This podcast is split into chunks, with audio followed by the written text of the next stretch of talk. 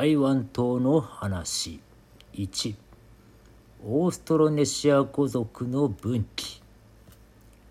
南太平洋の西端に浮かぶ島台湾島。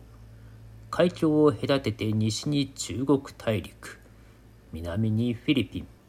北に東シナ海。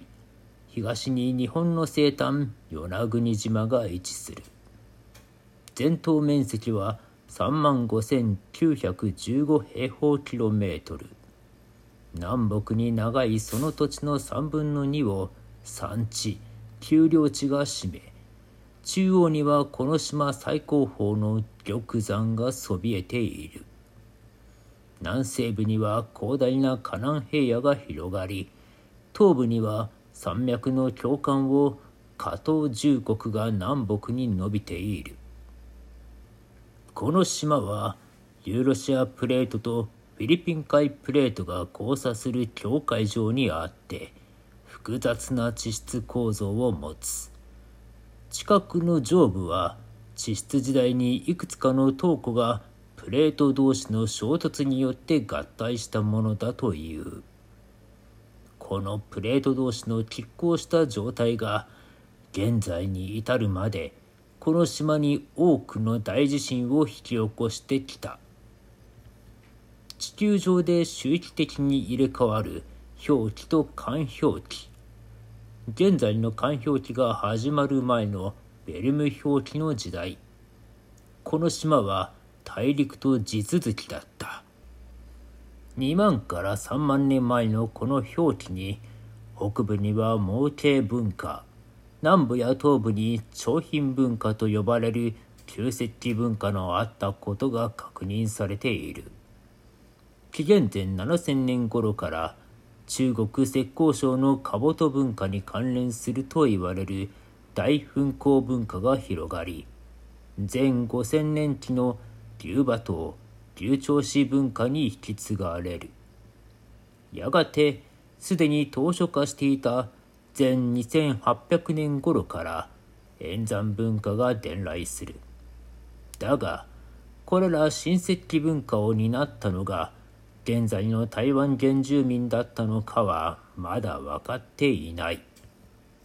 その台湾原住民の話。ヨーロッパに大航海時代が訪れ、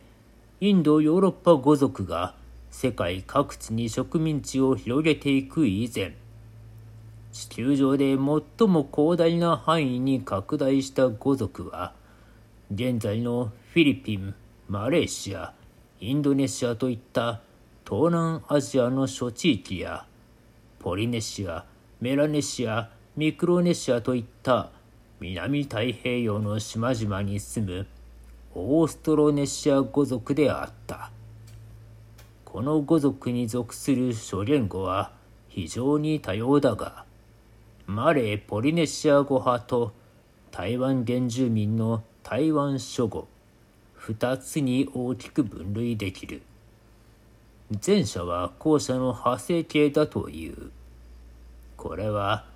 オーストロネシア語族の最古の言語形態を維持しているのが台湾原住民の言葉でありこの一大語族の起源が台湾島だったということを意味する。この島に新石器文化が広まっていた今から5000年前カヌーに乗ってこの島を旅立った人々が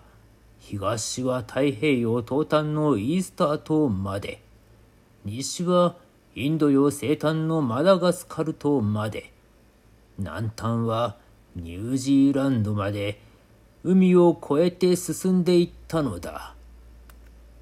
台湾島の原住民はアミ族やタイヤル族などの産地原住民と